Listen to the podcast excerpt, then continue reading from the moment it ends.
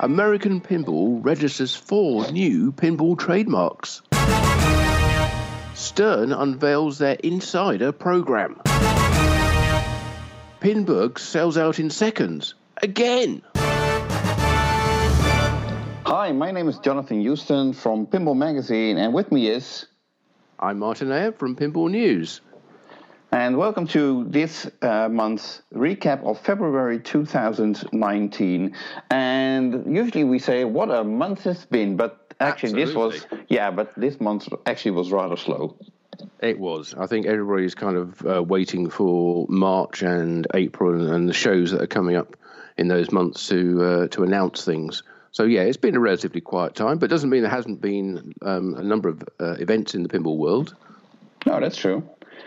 Um, actually, uh, we made quite a list. Um, so, so we just named three, but there's a lot more. Um, but it's just short news. So hopefully, let's see if we can keep this under two hours this time. Ah, see, we keep it under under one hour actually. Yeah, okay. Well, I'm not trying to push it that hard, you know. So, but anyway. so Okay, let's so- start with American Pinball. Yes, and they have been busy um, registering trademarks for well, what we have to assume are upcoming games. They may or may not be. They may just be speculative um, trademark registrations, just to make sure nobody else um, takes those.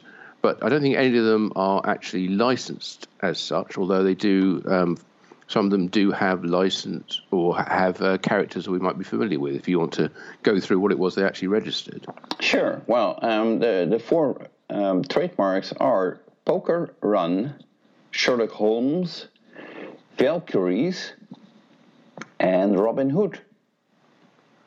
Okay, so obviously some couple of uh, characters there with Sherlock Holmes and uh, Robin Hood. Poker Run it suggests uh, a card-based game which we haven't had for quite a while. Right. Uh, although obviously card games used to be really big back in EM days, but uh, seem to have gone out of fashion recently. Um, so it's interesting to see Poker Run, which is almost like Casino Run from uh, uh, Jackpot Right. and uh, Valkyries, which is uh, well, I'm not entirely sure what that would be. Uh, Me neither. be. So, Yeah. um, not suggesting that would not be a good title. I have no idea what it is. So, um, I, I, come to think of it, wasn't there some sort of uh, Tom Cruise movie, uh, Valkyrie Skies or something? But I'm not sure whether Uh, that's any anything related or whatever. There's Vanilla Sky. I don't know if that's anything to do with it, but uh, Oh, wow. um, anyway, but I think there's probably the biggest buzz has been around the potential of doing a Sherlock Holmes game. Right. Because I, I would assume, but by now the uh, the Conan Doyle books are out of, well, at least they're not. Um, the, the characters aren't trademarked because there's been there've been plenty of uh, movies and TV series uh, portraying Sherlock Holmes over the years, and, and quite a bit of a, a, a resurgence in interest recently, with um, obviously uh, Benedict Cumberbatch playing uh, Sherlock, and uh, also um, The Holmes and Watson. Robert Downey Jr. Right. Yeah. Oh, yeah. Yeah, Robert that, Downey Jr. one as well. Um, So- Sherlock Holmes as well in, in the movies. So, uh, so yes, it's uh, yeah. Of course, Martin Freeman was um, Doctor Watson, who was uh, the- in The Hobbit. So, uh, lots of pinball-related things there. Um, Benedict Cumberbatch, of course, doing the voice of Smaug in The Hobbit. right. So, So, they both got some uh, some pinball um, history to them. right. So of the Um, four titles, I like you said, um, seems that uh, Sherlock Holmes has gotten the most support, I would say, from the pinball community, um, as far as I could see. Um, but I'm also a little bit, well, I wouldn't say worried, but if it would be anything like Houdini, I'm not sure whether that would result in a good game. What more sort of mysteries to or uh, inexplicable events to try and uh, or or tricks or tasks to complete? Well, it's not only that, but if I look at, at the structure of Houdini, I mean, um, the game is basically like an, an um, uh, a paper on who is Houdini and what did he do and accomplish and and what did he spend his time on up to the point that I really don't care and I really really don't want to know. Uh, and all these details are in the game, taking up um, um, uh, time during gameplay and, and all that, and it's really annoying to me. So if that would be the case with Sherlock Holmes, um, I'm not sure whether they would turn it into a good game. Although I do think that Sherlock Holmes as a theme might be very suitable for pinball. Oh, I agree, um, but I don't think Sherlock Holmes probably doesn't need the level of explanation uh, in the way that uh, Houdini did, or Houdini doesn't need that level of explanation. I think people people understand who Houdini is and and what he's famous for, and the same with Sherlock Holmes. So so as he, as you said, hopefully they've learned from from that that first game that uh, it's a little less in, in, terms of the lecture on the on the life right. of the, I, uh, I the think character. The best way to hopefully uh, the, to go back to our resolutions that we expressed for uh, 2019, I think uh, even though Sherlock Holmes is a, a, a detective theme, uh, which should have some depth to it, because obviously these cases aren't uh, that simple to solve. Um, but the challenge would be to make it actually uh, uh, an easy to understand but difficult to master game. And yeah, especially well, the easy to understand part uh, seems to be rather conflicting with a theme like Sherlock Holmes. Well, in a way, although you, you could easily understand there'd be a series of modes relating, each one relating to a book, and then you have to complete them all uh, or solve the mysteries by making the shots. And when you when you solved all the mysteries, you get to I don't know the the showdown at, uh, at the at the falls with Moriarty. You know the the kind of wizard mode at the end. Right. You know, that would that would that would be reasonably easy to uh, to understand, even for somebody who's not that familiar with it, with all the yeah. intricacies of the stories. Right. On a totally different, slightly related note, I did visit um, the Baker Street uh, Sherlock Holmes Museum earlier uh, last year. Well, there you are. You see, I live in London, and I, and I go past Baker Street um, station every single day, and I've never been there. Yeah, okay. I had some time to spare last summer, and um, I was there with my sister, and um, we thought this would be interesting. Actually, it was. It's a very small. Um, well, it's a museum. I think. Well, obviously the um, the gift shop is bigger than the actual actual house where the um, uh, where Holmes uh, supposedly was uh, residing. But let's keep in mind, it was a fictional character, so he never lived. It was a fictional character. Yes. Yes, until very recently, well, not very recently, reasonably recently, that place was a uh, was a bank. Uh, well, it was actually what's called a building society, which is like a, a sort of mutual type bank owned by its members. Ah. And it was for, for many years. I don't know what it is now. Um, two to one B Baker Street. Right. Well, uh, it's but, it's it's basically a, a, sort of museum, and it's completely uh, uh, decorated like Sherlock Holmes was actually living there with a bedroom and uh, with a bed in it, and uh, um, basically, if it wasn't for all the tourists, he might still be living there.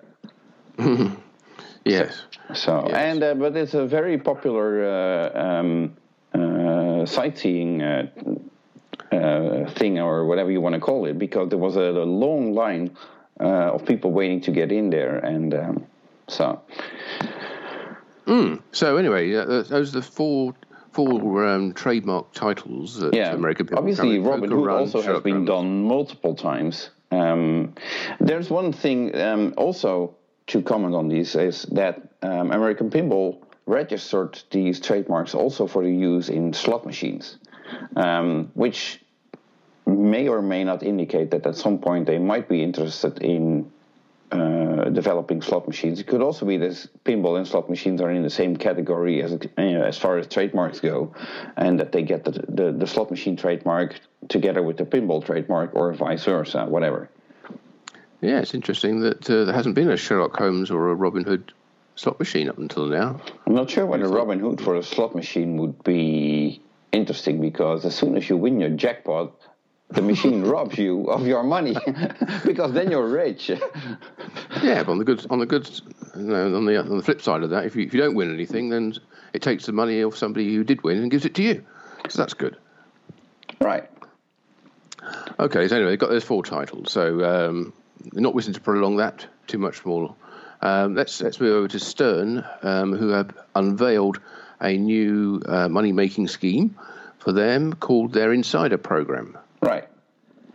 And um, basically, the idea is, you, you, know, you you pay twenty dollars a month. I think, $29 a year, I think it is. Oh, you're absolutely right. I was thinking of somebody else. Yes. Um, uh, yes, about thirty dollars a year then, twenty nine ninety nine or something um, for a year's access, and that gets you preview early access to various um, promotional stuff, promotional um, videos. Webinars uh, with um, webinars, uh, design crews yeah. and and and um, all that uh, podcasts with design crews, all that kind of stuff. Um, but it also needs to be mentioned that um, while you might get certain background info um, earlier than other people, their uh, Stern distributors and dealers will still receive all that info before the, the, the people are actually paying for that info. Right. So it seems like they've, they've set up three three tiers of releasing the information. First of all, to their distributor network. Secondly, to the insider program, and thirdly, to everybody else. Um, and of course, all that assumes that nobody in the distributor network leaks it out um, in advance, and then nobody in the insider program also leaks it out in advance to uh, the rest of the world. So, yeah, well, um, that, that's a, uh, an issue yeah, that Stern it, really has not been um, capable to keep secrets um, for most of the um, uh, most of the commercial games, I would say, because actually the the, um, uh, the contract games like uh, the Supreme one and the Primus one, well, they were sort of like coming by uh, as a surprise. Yeah, absolutely. Yeah. So, yeah, but they were they were they were kept under wraps very well. But uh, yeah, as you say, either by deliberate leak or um, accidental leak or um, malicious leak, maybe even. Um, most of the other titles have been uh, have been uh, pre-announced or, or, certainly well known about, and aspects of them have been released to the public domain uh, long before Stern actually put out any kind of press release. Right. So, um, still, I find it uh, odd. Okay, so so there might be webinars um, for uh, distributors and dealers that might be made available afterwards when once a game has been released to the insider program, um, which tells me like okay, so you get to see what the the distributors um, are being told, but you probably get to find out weeks after the distributors were actually informed, and then probably also uh, some of the uh, pricing info, and, and uh, I can assume that would be edited out, but uh, we don't know. Um, still, uh, it seems to me that like, um, well, you call it a money making scheme. Um, uh, first of all, I'm not sure how many people would sign up for something like this, and second, um, it seems like a, a, a, lot of extra work for Stern. Well, absolutely. i will be surprised if it actually lasts you know, beyond the first couple of years, because in order to keep keep the value going, it is going to be a lot of work having to produce you know exclusive content and you mentioned things about or, uh, or at least they mentioned things about um, stern parties getting exclusive access to parties if you're a member of the insider but, but you know none of this has actually come to pass yet so until it does you've no idea what it is you're paying for if you subscribe up front so you might as well you know kind of wait until there's something you, really want to be part of and then sign up i don't think it's a i don't think it's a, a calendar year sign up. You can sign up at any point. Right. And and then your subscription runs for 12 months from that point onwards.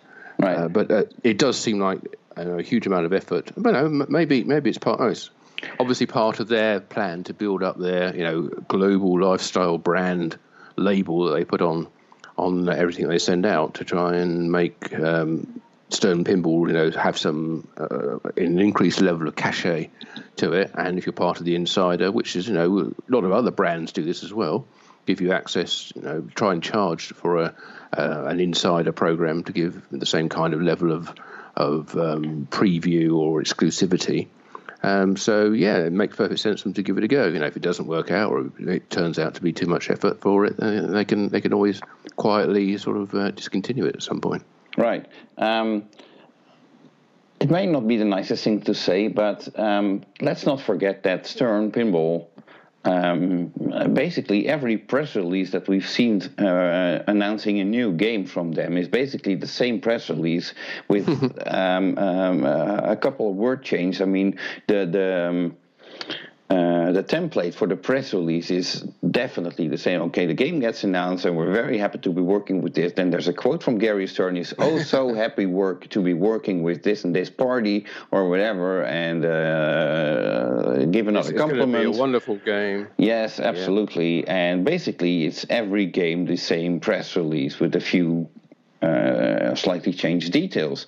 Now, uh, the average public might not be aware of that, but you and I, as um, uh, journalists, uh, we are. So that makes me a little skeptical on on that they are now uh, all of a sudden going to show um, all this insider information to their insider program. And in fact, um, the uh, there's a video for the insider program in which you have a uh, there's a shot of George Gomez and a couple of designers walking into the engineering area where George Gomez is like waving at the viewer or the cameraman whatever like uh, come on come on in with us. Um, but from what I understood that's not going to happen. It's not like you're going to get all access and that you you you'll be going like, hey, Steve Ritchie, what's your next game? Oh, I'll be working on the oh because you're a, uh, an insider program. I can tell you right away. No, that's not going to happen. So no, in, in that I'd be sense, naive to assume that. Yes. Yeah. So I'm not sure whether yeah. I see any added value, but maybe I'm spoiled as a journalist, and um, I don't know. No, mm, I think Stern do produce quite a lot of uh, multimedia content for their for their games. They do promotional videos, behind the scenes stuff, making of that kind of stuff. So if you're getting access to that earlier, maybe there's some value to that. Well, but, but in the but end, everything's going to be out there for everyone to see, and and basically as soon as anybody on the insider program, well, not anybody, but virtually anyone on the insider program sees it, they'll share it and it'll it'll get out, and then you know you could be looking at literally you know seeing it 10 minutes before the rest of the world does. Right. So, but yeah. then again, so, and, and see how it goes.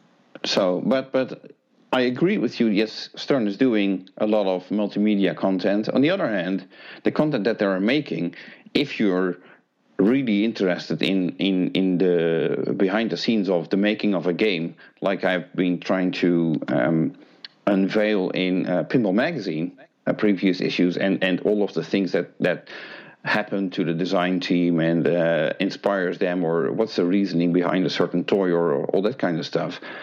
Yeah. They don't go into that. No, you get a, a five five minute video, which is probably very expensive to make.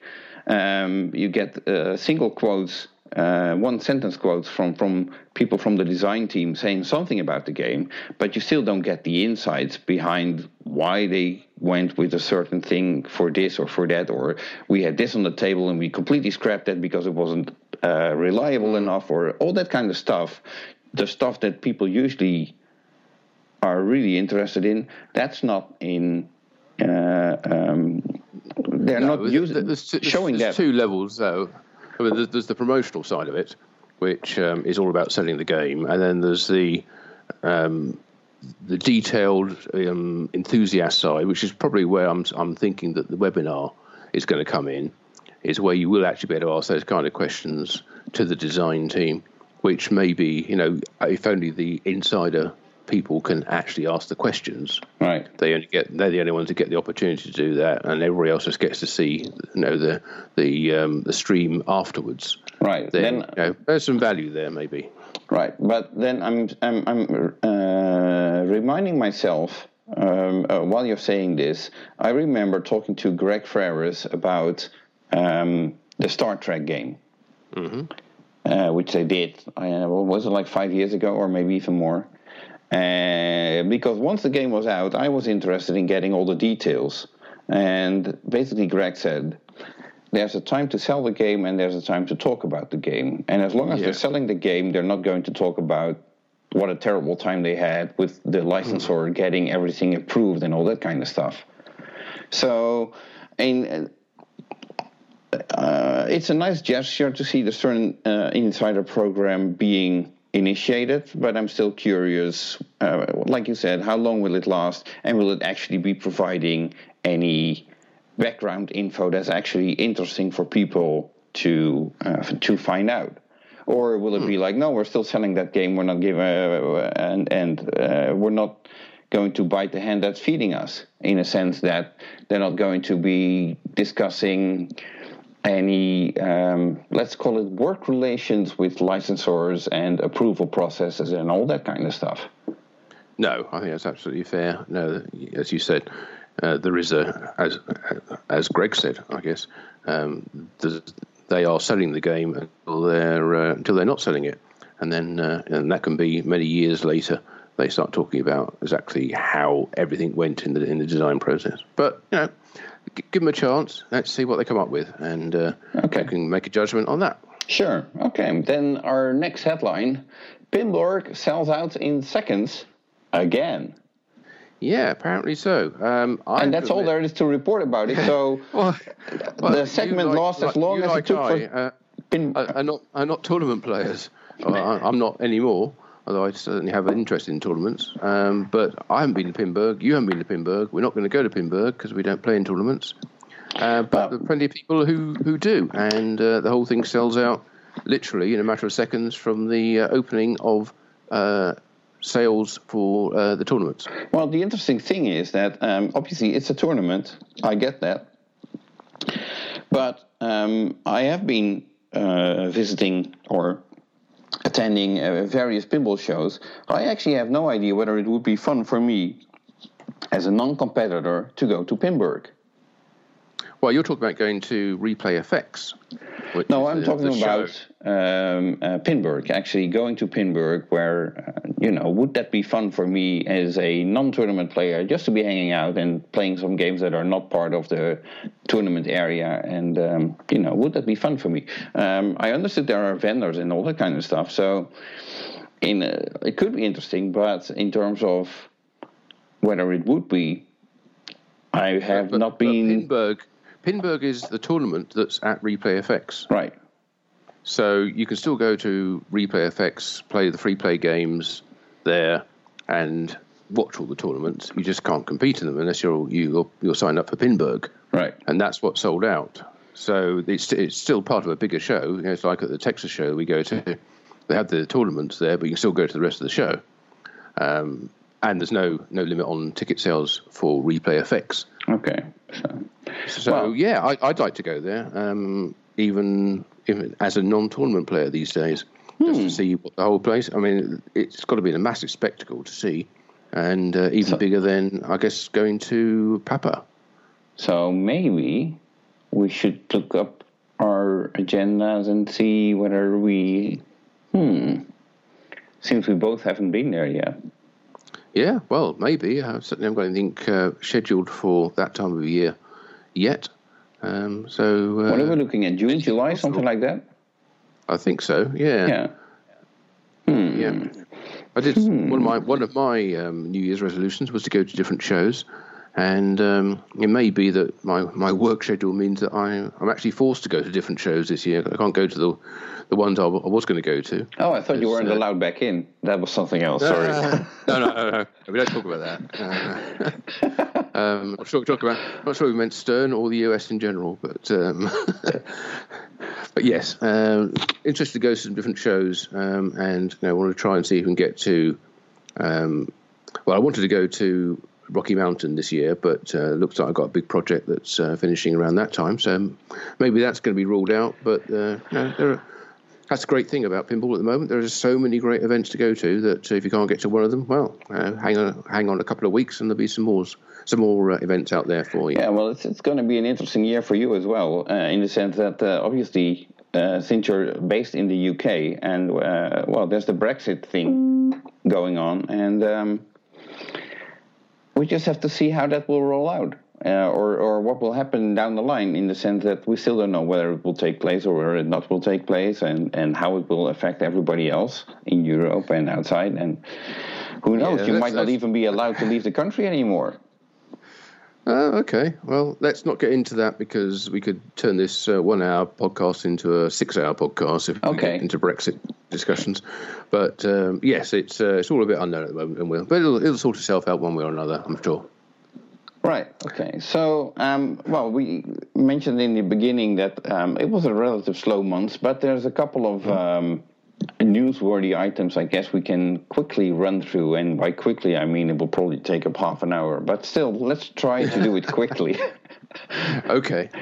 Um, so let's. Um, you know, you and I are both going to the Texas show um, Yes. later this month, in a couple of weeks' time. In Yes. a couple of weeks' time. Oh my goodness, it's it's creeping up. So no, no, it is. It's uh, by the time you listen to this podcast, I expect it will be about two weeks. yeah. I think, until the Texas show.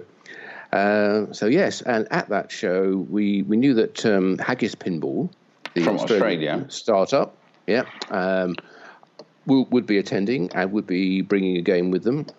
Now it turns out that um, they're not bringing the game that's called Wraith with them, um, which I, I think uh, they were planning to, or maybe people were assuming they were going to be bringing that because that's that's the one that they've been promoting most uh, heavily. But they they will be bringing another game, uh, which which is called Celts. Well, I'm not sure whether they are bringing that as well. I have at, at this point, I have to be honest. I have been watching their video updates, which are uh, interesting, but actually, to be honest, I have no idea which game they are actually working on and which they are bringing, if they are even bringing a game. So, don't um, um, pin me down on whether they are bringing a game, yes or no. Uh, that's completely I'm- up to I'm them. Just, I'm just going on what it says on their website at the moment, which says that uh, they will be unveiling the, the Celts game at uh, Texas. Does it also uh, say when that was 2019. written? No, um, obviously things are liable to change. You know, all sorts of things could happen. Um, there's customs, there's um, disasters that could that could get in the way. Um, there's shipping. You know, all sorts of things can happen to Right. prevent this. That is their their current and latest at the time of broadcast uh, plan is to is to reveal their Celts game, C E L T S, uh, but not Wraith. Wraith will be uh, unveiled at a later date. Right. So, uh, interestingly, uh, in their uh, currently latest video, uh, we see a lot of uh, progress, or well, basically, what we see is uh, the, the guy who is making the videos um, sanding down a cabinet um, from a um, um, from an existing game. And um, uh, preparing that um, for the game that they are currently working on. Now, the interesting thing, or maybe not that interesting, um, that cabinet is sort of like a uh, um, an EM type or early solid state cabinet, which means that it doesn't have the height um, to allow play fields uh, to have ramps and all that kind of stuff. So um, it could be interesting to see what kind of game they will be um, revealing, if anything, um, because um, it appears to me that the cabinet would not allow the, the the game to have ramps and all that kind of stuff. Now, that could still be very interesting. I mean, uh, Total Nuclear Annihilation doesn't have any ramps, and I think that's a very interesting game. Um, but it's just something that occurred to me, like, okay, uh, that might be a challenge, or not. I don't know. Good. I'm glad we cleared that up. Yes. Um, so that's one one company which will be uh, well plans to be unveiling uh, a title at the Texas Pinball Festival. Um, let's just jump ahead a little bit there because there's a little more Texas Pinball Festival news, Right. isn't there? About uh, particularly related to um, one of the key organisers of the show, Ed Van der Veen, Right. and um, who has been who well up until very very recently has been a sergeant in the police department Yes, at the- of the city of Irving. In Texas. And he retired this month. Um, February 28th, he retired. And um, surprise, surprise, March 1st, he announced that he will be running for mayor of Midlothian in Texas. So that's Midlothian being particularly of interest to us because that's where the Texas Pinball Museum is located. Right. So uh, obviously, um, uh, Ed Van der Veen is a, uh very active member in the Midlothian uh, uh, community, and um, so with um, um, I guess one door closing, um, he's opening another window. yes, absolutely. Yeah. Um, so let's hope uh, that's all goes all well uh, goes well for Ed and um, and maybe talking to uh, Mayor Ed van der Veer. I don't know when the actual uh, election is. I have no idea either, Mayor. but but it's a very um, interesting um, bit of news that I figured that we should mention. And uh, uh, well, like you said, we wish Ed best of luck with his plans to becoming a mayor. Yeah, yeah, exciting times. What with the, the show coming up, the museum opening, and now a complete change of uh, of career. So uh, yeah, good luck to Ed and Kim as well, and hope that all works out well. Right. So moving on, more news. Well, um, um, Riot Pinball um, is a company that um, has been building um, new designed pinball machines, but in rather short uh, runs, if even if mm. multiple uh, games. Um, Scott, I'm trying to think of his last name. Um, I can't help you with that one, I'm afraid. Okay. Um, so the company is owned by um, Scott, and sorry, I forgot his last name. I can look that up uh, quickly. But um, he did Wrath of Olympus, which was a, um, a wide body game um, with uh, a very packed wide body game with an upper playfield and a very yeah. impressive game, I have to say. Um, he did that and uh, um, um, he built it as a, a homebrew game. And at some point, they even discussed or talked to, to Spooky Pinball to see whether the game could go into uh, production. But um, apparently, the bill of materials, the economics just didn't work out. So um, sadly, that never happened.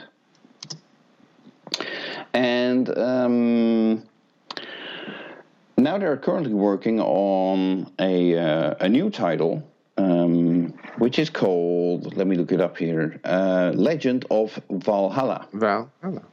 Hmm. Right. So, and I need to mention that in the meantime, in between, they also did the um, uh, the bingo type uh, playfield, which was uh, manufactured by VP Cabs, um, uh, the Deadman uh, sort of poker themed uh, Dead Man's oh, Hand. Yeah, Dead, Dead, Hand, yes. Yes. Um, uh, they did that, uh, which I thought was interesting. And um, um, so, so they've been working on a, on a, on a, on a couple of things. And uh, the interesting thing about Legend of Valhalla is that um, they posted actually pictures on their Facebook of uh, the actual CAD drawings of the playfield. So they're already in that stage which is pretty far along um, of the design. So um, hopefully they will be be building games soon or a game soon and uh, bringing it to shows, which is what they did with Wrath of Olympus as well. Um, but that still doesn't mean that we might actually see a production uh, of such game in the sense of, um, well, like a factory you know. So we still mm. have to see how that would work out. Now, speaking of that, um, before we started recording this, uh, you and I were having a little chat, and I figured like, why doesn't a company like Jersey Jack Pinball um, step in and basically uh, buy one of these designs uh, by Scott and and and take it into production themselves? And if upfront would that something like that would be known, um, that would might be something to take into consideration during the design, so that it would actually be manufacturable. Yeah, uh, I think my, my suggestion was that I don't think Jersey Jack Pinball is particularly short of um, of designs at the moment, but uh, we we both agreed that um, we could see how it might well be um, in, over the next few years. And if um, so someone like uh, um, who did Wrath of Olympus, or he, he um, had had some more designs. I mean, on on the Riot website, you can you can see a design for Alice of Wonderland, for instance. that says coming soon, and uh, you can imagine that would be a very good theme for uh, Jersey Jack Pinball to make. You know, uh, a family friendly um, title with lots of possibilities and lots of uh, modes suggested from the from the uh, the various scenarios um, from from the, that, that book and uh, and the movies have uh, Yeah. have uh, come from it. Although I might think um, that um, uh, Deeproot might be doing Alice in Wonderland since that was one of the games that Jersey uh, that uh, John, John Popadiuk was working on. So Yeah. Well, there's, uh, as we've seen recently, there's no reason you shouldn't have uh, more than one game with the same title, uh, with different approaches to it. And we've seen that. True.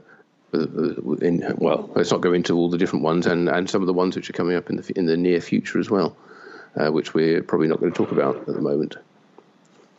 Right.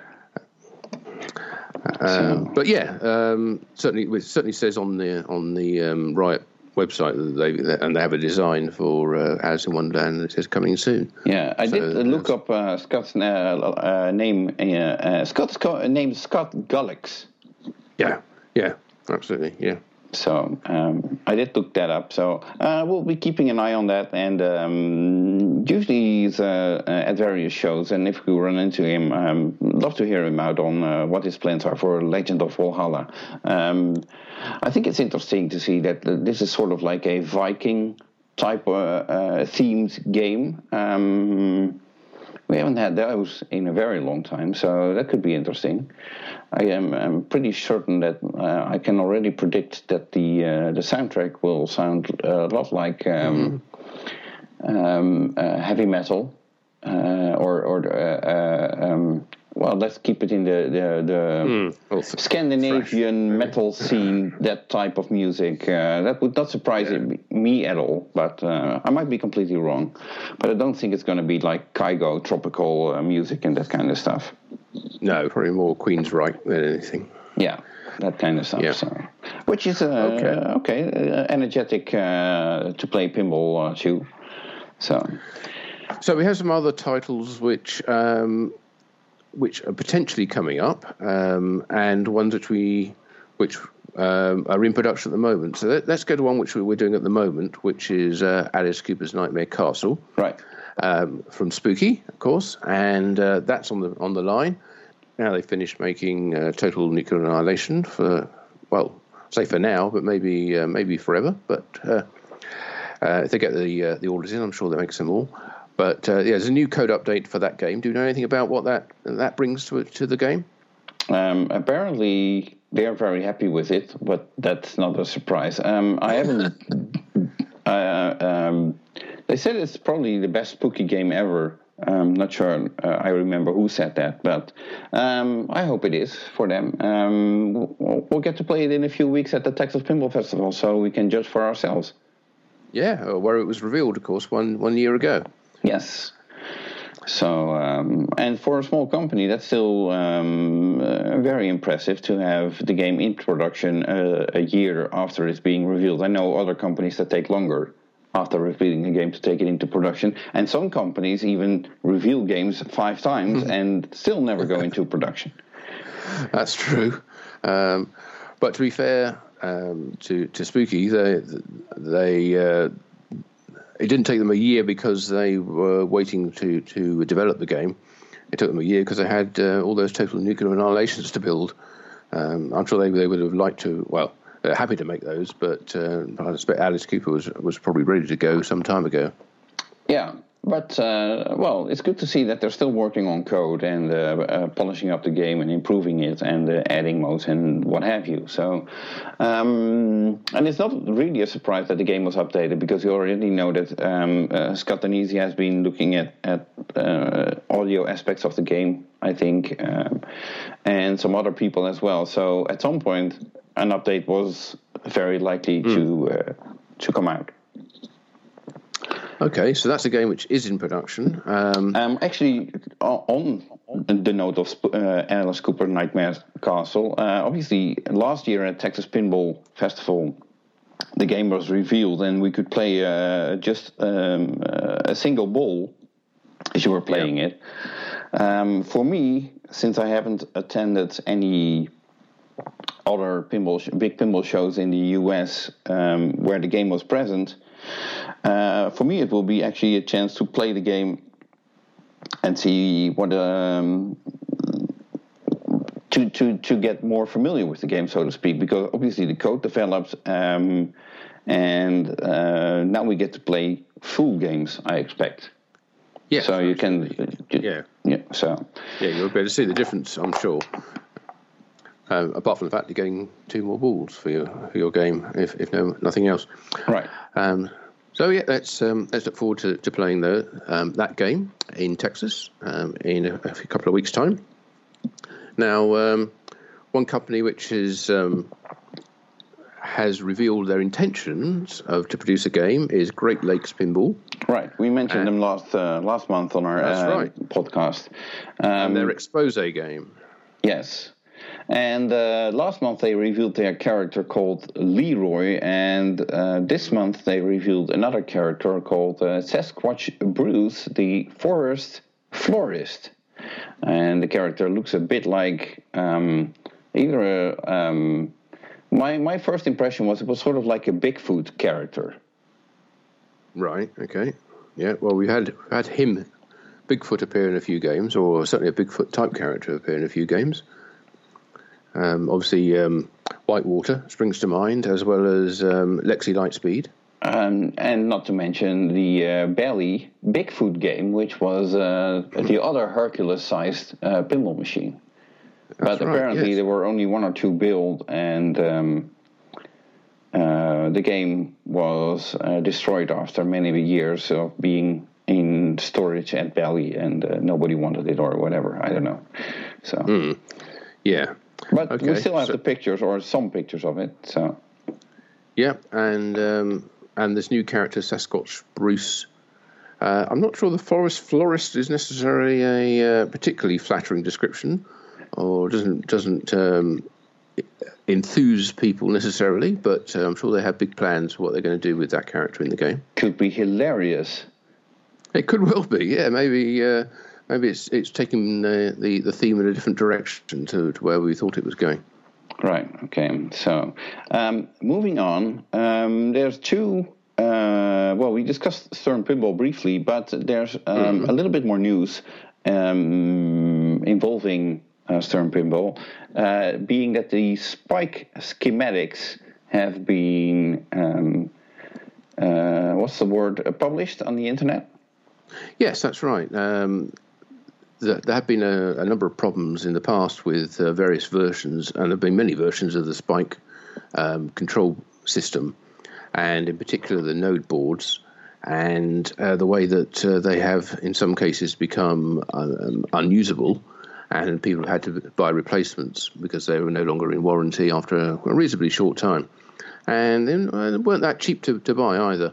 So I think people were looking for ways to repair them, and up until this point, Stern had never released any schematic diagrams for those uh, those boards, uh, and they they announced recently that they were going to uh, put all the schematics for their their Spike system boards on their website by the end of February, and um, almost entirely true to their word, they put nearly all of them on on their website. So if you do go to the support area, you can scroll down and look at the different um, different boards in the make up the Spike One, Spike Two system, and uh, if it means anything to you, it, uh, it it's interesting reading.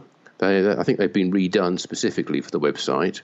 I don't think they're the ones which were necessarily used internally because they've been cleaned up a bit. I think, but if um, even if even if you can't read them yourself or they, they mean nothing to you, it does mean that the information is out there, and maybe other people can can actually have a, a good good shot at uh, repairing a a spike board which uh, is no longer functioning, unless it's um, down to the internal code of um, of some of the chips on there, or the controller board, uh, controller chips on there. In which so, case, um, it's going to be harder to get to. But uh, if it's a a, um, a component level failure, then uh, there's a good chance they can be fixed now um, without having to buy a new one, which is which is good news. Well, that depends because obviously these boards are um, uh, using microelectronics, which are making it a lot more difficult to repair them. It's not like the old board sets where you just like, oh, I need to replace this uh, capacitor and this resistor, and uh, and off you go. Um, it doesn't work like that anymore.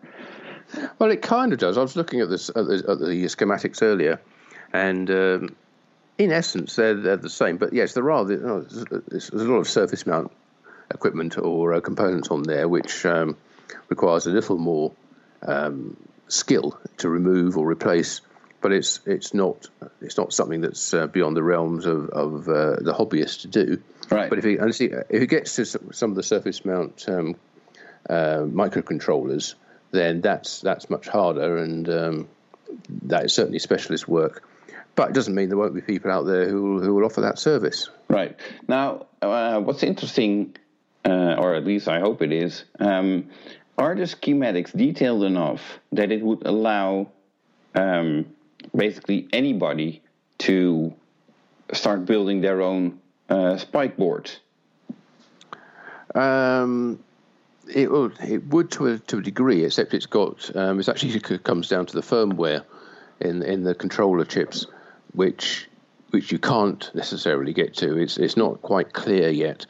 Um, just how that works because it's it's also possible when you program these things to make them uh, impossible to read. So once you've written the, the code to them, you can't then connect up to them and read the code back and see what it's doing. Right. So it may it may not work that, that way, and um, you can be sure that Stern aren't going to release that proprietary code for anybody to make them themselves when they when they can sell them at um, at a good premium. Right. So I think the answer to that is probably, in the most part, no.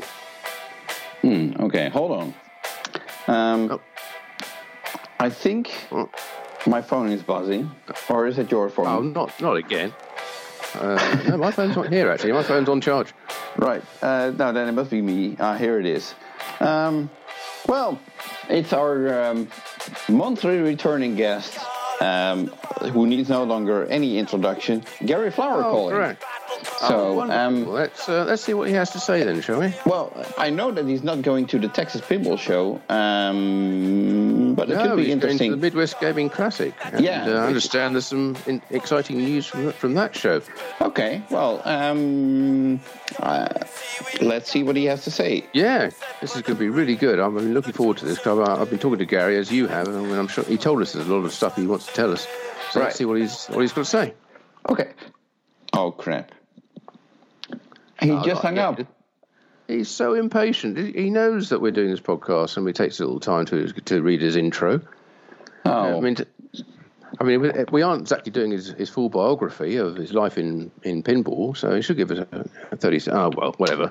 Um, I'm sure he'll be back soon to tell us, uh, well, I'll say back, he'll be on soon to tell us uh, all the latest because uh, I'm sure he's got a lot of exciting information he wants to yeah. uh. Well, and speaking of the Midwest Gaming Classic show, um, you and I will not uh, both will not be going there, which is a pity. But the show is the same weekend as the um, Flip Expo event in France, uh, which is actually where we are going.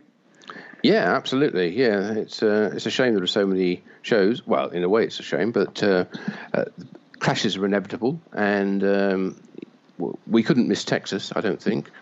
Um, even though we do both want to go to the Midwest Gaming Classic as well, but um, it's just a bit too much of a gap between those two shows for us to, to stay out there for the entire duration when Yes. we've got uh, we've got work to be getting on with. Yes, exactly. So now the interesting thing is, um, Jack Guarnieri of Jersey Jack Pinball will actually be going to the Flip Expo show. Again, because he was there last year where we, Yes. we interviewed him together. Yes, and so my uh, I am assuming that we are going to interview him again, which really makes him a regular guest Yeah, on our it- podcast. I would certainly say. on more frequently than Gary. Yeah, oh yeah, definitely. And um, now the interesting thing is, and this is pure speculation from my end. So um, I have a suspicion. Um, there's a rumor that the new Jersey Jack game is certainly not going to be revealed at the Texas show.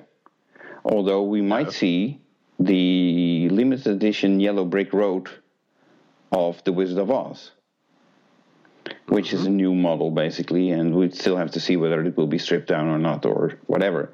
Um, but the next new game, people are sort of expecting maybe partly because of this podcast suggesting it, um, that the game might be revealed at the Midwest Gaming Classic. Well, Jack told us he was going to uh, be revealing two games this year, so that would imply a you know a, a first quarter, uh, sorry, first half and a second half game. Right. And uh, well, he actually narrowed it down shows. to a spring game and a fall game. So right. Mm-hmm. So well, spring um, with the um, uh, Midwest Gaming Classic show being uh, uh, the midst of April already, uh, spring's almost over by then. Yeah, and um, as I understand it, there's a good chance that Stern Pinball will be revealing their next title at the Midwest Gaming Classic. Which so is... I don't know. I don't know whether uh, another company would want to get in on, on that as well and, and try and take them on, uh, or whether they prefer to to uh, have the spotlight to themselves. Well, in a way, I think it would be interesting if they would, in the sense that. Oh, definitely interesting. Yes. Um, obviously, um, uh, Stern is expected to come out with the next Steve Ritchie game. Um, mm-hmm. Jersey Jack will be coming out with a new Pat Lawlor game, so you'd be so you have basically Steve Ritchie versus Pat Lawlor uh, battling it out in terms of like who gets um, the most attention and uh, which is the most talked about game and how will people respond. Now, keep in mind that Stern last year um, at the Midwest Gaming Classic. Uh, they showed up with what was it like 20 or 30 Iron Maiden games? That was mm, the new game yes. by then, so they really made an impact over there. Um, if they have a, a, new Steve Ritchie game, I would not be surprised if they would try to pull off a stunt like that again. Yeah, well, I guess they got the same same kind of space in order to do that, and um, I can't remember. I think Iron Maiden was Iron Maiden. Re, Iron Maiden was revealed before um, the Midwest Gaming Classic last. Yeah, it, it was revealed, but the, I think it was the first show where the game was actually shown. We had seen pictures. Okay. Uh, there was a, a, a online reveal uh, with photos of the, the, the three different models and all and so so on, but it hadn't been at a show yet. Yes, that's right because they they didn't didn't reveal it at Texas, but then they they announced it fairly soon afterwards, didn't they? Yes. So Midwest Gaming Classic was basically the the, the first big show or, the first show that had the game, and Stern made an impact by showing up with that many games. So uh, they might do something similar. Um, interestingly, um, in and again, I'm just speculating and suggesting, and uh, I'm not implying anything, but um, it could be interesting uh, since there's two two big shows in the same weekend, one in Europe uh, and one um, in uh, the States. It could be that uh, Jersey Jack might say, like, you know what, we're going to reveal our game on two different shows at the same time because Jack's already mm. at the show in Europe, so why not reveal the game there as well? Well, obviously, it means that Jack can't announce the game at both of them, so it would allow maybe Pat to announce the game in uh, in uh, the Midwest Gaming Show and Jack to do it in Europe. Right. So that that could be a scenario that I would like to see. Let's call it that. So it's mm. uh, again pure speculation, but it would be nice. Nice to see if companies can sort of uh, do different types of reveals and um, approach things in a slightly innovative way, rather than just um, doing the standard. Um, here's the game, you can play it, but to to spread it out across across the world, you know, right. that would be uh, be interesting. Yeah, it would be an interesting opportunity, I guess. Let's call it that. So, hmm. so I'm not saying that that is going to happen, but it would no. be interesting. And well, who knows who's listening? And you know, okay, yeah. So we, we don't speculate; we create the rumors over here. well, uh, that's, that's some more speculation then. Um, uh, our good friend Joe Kaminkow has been um, speculating uh, or creating rumors, shall we say, uh, yeah, about the possibility of a, a much uh, anticipated but up until now unfulfilled pinball license. Um, I'll let you actually uh, give the details of that. Okay. Um, there was a Facebook discussion um, where a Harry Potter themed pinball machine was brought up, and where Joe Kaminkow actually uh, um, mentioned that you'd never know what's in Stern's engineering's department, something like that, along those lines. Um, mm. Which obviously uh, triggered some people to um, uh, to see if they could get any further details, which they couldn't. Uh, but it is interesting to note that um, Joe, who's uh, working for a slot machine company, um, and that slot machine company does have the Harry Potter license. What I now, actually... that did surprise me because I didn't think that. No, given everything we've heard about why Harry Potter can't be used in a pinball, um, it would certainly tend to suggest that putting it into a slot machine would be, you know, even less desirable than it would be in a pinball machine. Well, you put, that's one uh, way to put it. I was actually uh, surprised at the same in the same way. I figured like if pinball is already uh, considered to be too evil for uh, J.K. Rowling, and then how come slot machines is okay? But apparently, if you just um, wave a check with enough money on it, and that's purely speculation from my end. Uh, I apologize for that. but um, then uh, all of a sudden, doors open that otherwise uh, remain to be shut. Yes, um, I, I, I was absolutely um, well flabbergasted, gobsmacked, whatever you like, to, to find they're doing a slot machine with Harry Potter because that doesn't go with anything I've heard in the past about why you know uh, the, the, desire from J.K. Rowling not to not to see um, Harry Potter themed items appear in bars or uh, certainly not casinos or anything like that. And yet there it is. So uh, maybe, uh, well, it's not maybe here the rules yet. have changed. So no, no. But um, if if, if the, the, license has been acquired, then uh, it's a possible it's a possible release um, no, before too long. Right. Uh, Although get the game out before the, the license gets too cold, you know, and, and, and forgotten. Um, it wouldn't be the first time that a slot machine would be designed and in the end um, turned down after all. Uh, we don't know the details. So, um, for all we know, such a, slot machine might be designed and still uh, declined after all after all the design work although that would be uh, mm, yeah, kind of surprising yeah. i would say but still um, we don't know the details of uh, of the license. Maybe we, you know, we'll just no, have to I see. Mean, maybe it's just a pitch to uh, to Warner and uh, to J.K. Yeah, Rowling, exactly. and they say, you know, show us how what it would look like, and we'll say yes or no.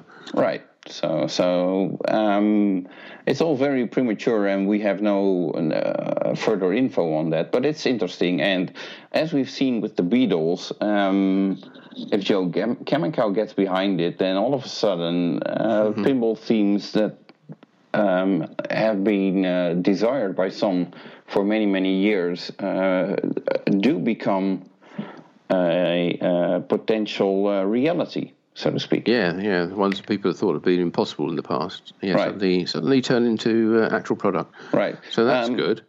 On the other hand, I have to uh, say I'm not the biggest fan of uh, Harry Potter.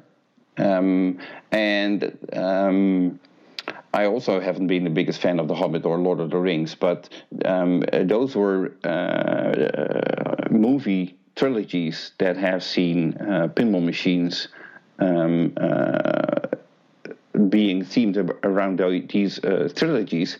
Um, but with Harry Potter, I think there's like seven or eight movies. That's yes, way too much material to work with to put in one pinball machine. I would say. I agree. Yes, you, you could do you know you could do an early years, you could do a later years, you could, you know you could do the first three books, you could do the first. You know, three seems to be a good number, the magic number in some cases, for doing um, pinball games because you can obviously have th- you know, the, the, three different movies or the three different books um, as different strands through the game. Um, uh, but yeah, I agree. You know, it, there's so much material to work with there. Um, it's it's you know, it's it's daunting and it's um, it's overwhelming, really, the amount of amount of possible things you could put into the game. Um, so yeah, it could could lead to a, a series of games, or or uh, you know, the license could be split in in various different ways. Right, but so, we'll see. And, if, if, indeed, and, it, if indeed there is a license. Right, and and uh, maybe the best way to do with a Harry Potter themed game is not to go into each of the different movies at all. Maybe just do one with just uh, the, the the main characters that are in every movie, which are a bunch of the teachers and Harry and uh, and his friends and uh, his. Um, uh, the kids who are um, uh, not so much his friends, uh, but they are in, in several of the movies as well. so maybe do it just a character based game could be maybe the way to go for Harry Potter to make it appealing for everybody who's seen maybe just one or two of the movies. But well, there's lots of ways of doing it. It's, it's, I mean, it could be could be a sort of fairly superficial in, in that in that way, but it could be you know in it could break down. So we, once you get deeper into the game, we get more and more detail from it. But from a if you're just playing it simplistically, you know, it, it's that is exactly what you see, what you just described. But um, if once you start getting beyond the you know into the into the deeper levels of it and getting into wizard modes and all that, then uh, yeah, you can bring all that in, into play.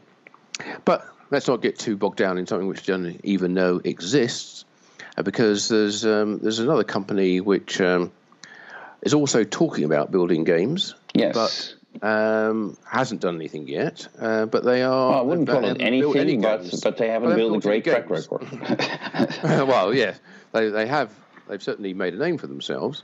Uh, and we're talking about uh, Pinball Buzz, who are the publisher of the Pinball Adventures series of publications, I suppose. Uh, they're yes. magazines, publications? Yeah. No, they're, uh, well, they're books. Um, books. Okay. They announce a. Uh, um, uh, the Pinball Adventures series, which is a 10 book um, uh, series. Um, uh, so, so, there's ten volumes in that series.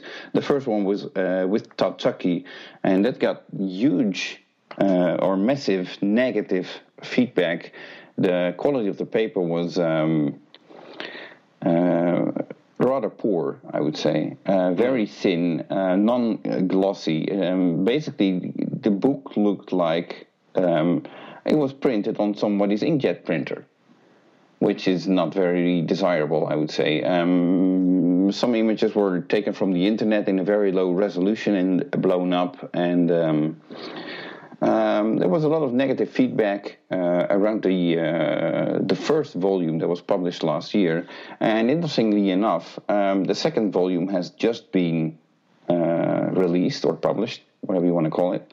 Um, and in that um, uh, that was shipped to people who who had pre-ordered uh, the whole series. Um, so so some people received this uh, second volume, which apparently is um, slightly smaller in size um, than the first volume, which I uh, find rather odd because I think the, uh, the, if if you get all ten volumes, you really want them to be all the same size, so they uh, align nicely in a on a bookshelf or something like that. But aside from that, um, there was a note in there that uh, apparently indicated that they are looking into um, uh, building or designing pinball machines themselves. Um, I'm not sure how serious we should take that, um, but if it's the same quality as the book, then I'm not sure whether that's a good thing. Hmm. Well, let's not prejudge it, but yes, it's uh, certainly the, the. I don't think it's got any relationship to uh, the Penn and Teller uh, interview that they have in the in the uh, volume two. The volume two is um, a pinball adventures all about magic, and um, includes things like uh, Circus Voltaire, which are not exactly magic, but uh, Magic Girl, and um, other magic themed games. But it does talk talk to Penn and Teller and and they're, they're certainly creating a video game, um, or have created a video game. So maybe maybe they're uh, also interested in doing something in pinball, which right. be interesting. So, now the interesting thing is, or at least I think it's uh, interesting. I hadn't seen anything about this, but maybe I haven't uh, checked upon my Pinside or other forums uh, lately. Um, obviously, um, Pinball Buzz um, is publishing the Pinball Adventures. Um, they also um, uh, published a uh, Pinball Adventures calendar for 2019, um, which you and I both were not very impressed with. yeah, certainly in terms of the, the artwork quality. Um, and also, well, I suppose the timing's all right. It is at least out and available if you wanted to get one for 2019. So you've got another another um, what ten months of use out of it. Right. And for for thirty dollars, I don't think it's it's too expensive. But um, yeah, we, we, we, didn't particularly like the, the pictures that they'd used or the way they composited them. But okay, um, so for thirty dollars, I can think of another printed uh, pinball publication um, of uh, three hundred and sixty pages. So if you're looking for a calendar of twenty four pages, or um, or uh, if you have thirty bucks to spend and you want actual content, then may I suggest you buy Pinball Magazine number five instead and that will probably take you the rest of the year to finish it. Well, see, if only you printed at the very top um, a different date. You know, the first date is the first page is January the first, second page January the second. It would double as a pinball calendar as well. My God, you're so clever. you see, no I, I, sh- I, should have suggestion. done basically basically every issue. I, since I do one issue a year, I should do I should do that with every issue. I should do issues of of uh, 365 pages, although that would be 368 uh, to make it uh, work. Mm-hmm. But um, and then basically make it a calendar. You're, there you go. What Brilliant. a genius idea! Absolutely. I will look into that. Now, getting back to Pinball Buzz, um, what's interesting, um, uh, um, looking into their uh, shop, obviously they uh, uh, were familiar with the Pinball Adventure series and the calendar that we just described, but they also announced a, uh, a series called Greatest Pinball Machines. Um, which is um, apparently uh, it appeared to be books as well where they will be focusing on uh, the pinball machines of a specific manufacturer. So either it's Bally or Data East or Gottlieb, Sega, Stern, or Williams. Yes, um, looking at a different number of um, top games from each of those manufacturers, it doesn't. Um, originally, we are looking at. I think we looked at uh, like twenty, the top twenty machines and then we both sort of saw they had a Sega one. We thought, well, what are the top 20 Sega machines going to be? Um, and in fact, they're only doing 10, I think, of the, of the Sega machines. So whether they're going into them in more I think they're only 10. they're doing all 10 Sega machines then. Um, but uh, yes, uh, I don't think these books are actually available yet. They are they're on the shop um, on the website, I should say, for Pinball Adventures, but I don't think you you can add them to the cart and, and buy them just yet. Yeah. So uh, the interesting thing is, I'm I'm looking at the content listing for the Gottlieb volume, um, and um, basically it says if you love pinball, then you'll love the top hundred most popular pinball machines we explore in this ten volume series. Interesting, including Stargate, Joker Poker, Devil's Dare, Black Hole, Class of 1812, Rescue 911. Ten, uh, Frank Thomas Big Hurt, Haunted House, Freddy Nightmare on Elm Street, and Operation Thunder. Um, so that's like completely ignoring that Gottlieb actually made electromechanical games. Hmm. Yeah. And uh, um, if if we look at the most successful poker uh, or uh, games that Gottlieb uh, did, um, then um, um Spirit of 76 comes to mind, which is uh, was one of their big, uh, biggest sellers. But Sinbad and Cleopatra were also like mm. over 10,000 uh, of units, which was very, very big at that time.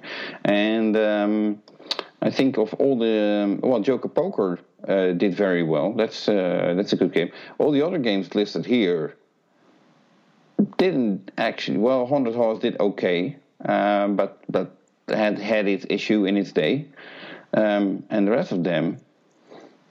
Com- well, if you're just looking at, at, at production numbers, mm. um, it should be a completely different list. This is just like the the, the last um, games from Gottlieb that they sort of got their hands on, but certainly not the the best off, I would say, or the top sellers. But okay. yeah, I wonder, wonder how their their top you know, in inverted commas, top machines are chosen for, for, for this and for all the other manufacturers. Right. So is it uh, is it some kind of are they taking the ratings off the internet or are they just the ones they've got access to? Right. Um, so, but in um, um, to keep up with their tradition of poor printing, even the uh, the thumbnails of the flyers on the website are um, of very very uh, low quality. So um, they are consistent in that way. Um, we'll just have to see, but I find it rather uh, interesting to see that they already announced this whole series. Um, and I do have to mention that I actually think that they uh, they announced the, the, the Pinball Adventure series. Uh, in a relative short time, they came up with uh, volume one and now volume two within just a, a matter of months. Um, so in that, in, in ter- as a publisher, I have to be impressed with that because I know how long it takes me to publish an issue of Pinball magazine. But on the other hand, um, if I look at what's happening on uh, on Pinside on the forum. Um, they're not building the best name for themselves uh, right now, as people obviously have issues with the quality of the product and the content of it. And um, uh, instead of, of listening to the people, they're more attacking people, which is hmm. not the best strategy yeah. to uh, to to to build yourself a good name, a good reputation. I would say. Yeah. Well, uh, on the plus side, they have announced what all the uh, the different themes are for the for the ten volumes that they're going to produce. So if you uh, want to go to the the pinballbuzz.com website, you can see what their what uh, volume three, volume four, and, and so on up to volume ten are what the themes of those are going to be. Uh, things like uh, space, horror, science fiction, Wild West, and movies, music, um, and um, sports and that kind of thing. Right. So, so uh, see which ones might appeal to you. Right, but um, so I guess the um, uh, the, the, model of uh, in which they are working is uh, rather clear. So obviously, in Pinball Adventures, uh, they pick a certain theme, and with the uh, world's greatest pinball machines, they pick a manufacturer and they pick a bunch of games from one brand and just throw it together, and that that's basically what they do. So, oh well, we'll see how they um, uh, develop. And like like I said, apparently they expressed an interest in starting to uh, develop pinball machines as well. So. We'll keep an eye on busy it. Busy times, busy times at Pinball Buzz. Then yeah, well, apparently pinball is, is not as hard as everybody makes you believe it is. I mean, if all, even a book publisher publishing. can do it, yeah, yeah, yeah. So yeah, well, you've shown us how easy it is. So uh, you obviously uh, led the way. Yeah, well, I think because we made it look easy, there's so many people trying to to do the same uh, what we are doing, or at least a few. But that's well, okay. Good luck to them. Yeah, uh, competition's a good thing, and um, the, the, more information there is out there, uh, the better. I think. Right. Okay. So let's round this up. Um, mm, yes. Obviously, this is the month of the Texas Pinball Festival.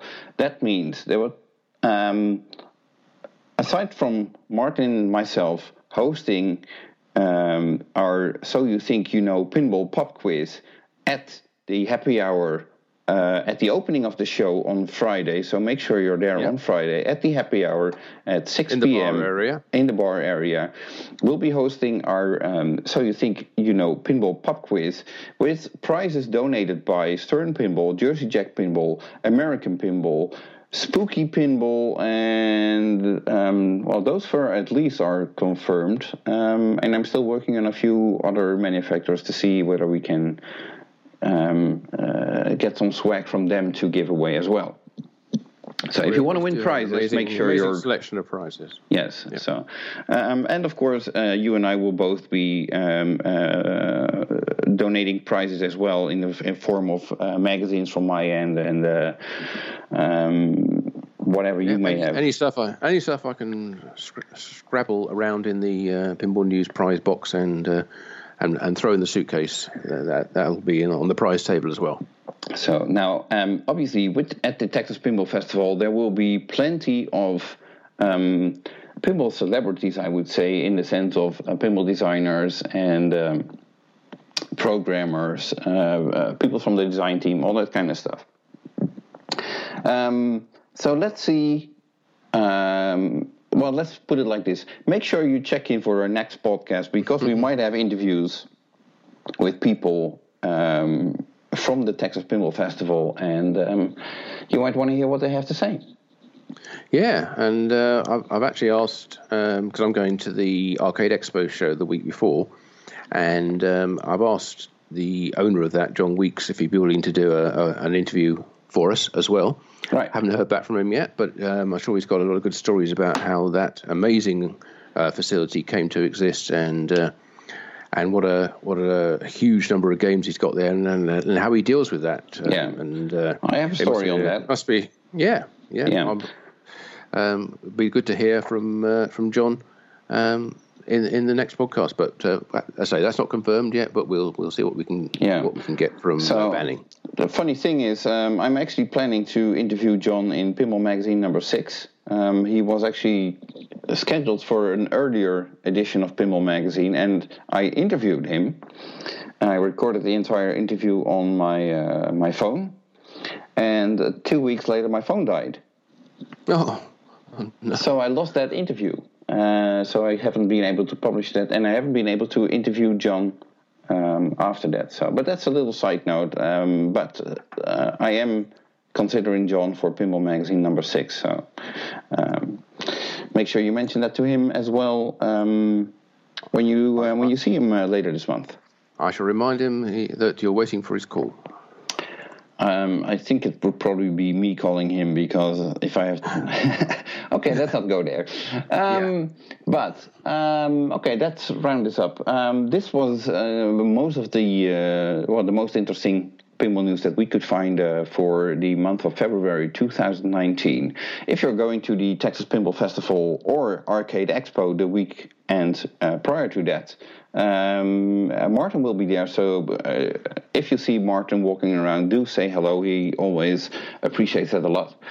And if you're going to the Texas Pinball Show, uh, we'll both be there. So um, make sure yeah, uh, say hello to, to both of us because we exactly we, yeah. we, both like to hear what you think of this podcast and uh, Pinball Magazine and Pinball News. because um, it's uh, feedback is what makes uh, makes them better than ever each time. Yeah. So, so uh, yeah, we look forward to, to seeing you there. Or if we don't see you there, then we'll be back next month, looking back at the month of March, together with um, the reports from, from the, those shows and all the other events that have happened and uh, any of the podcasts that we can pull together. Right. Okay. So thank you for listening and uh, until next month. Goodbye.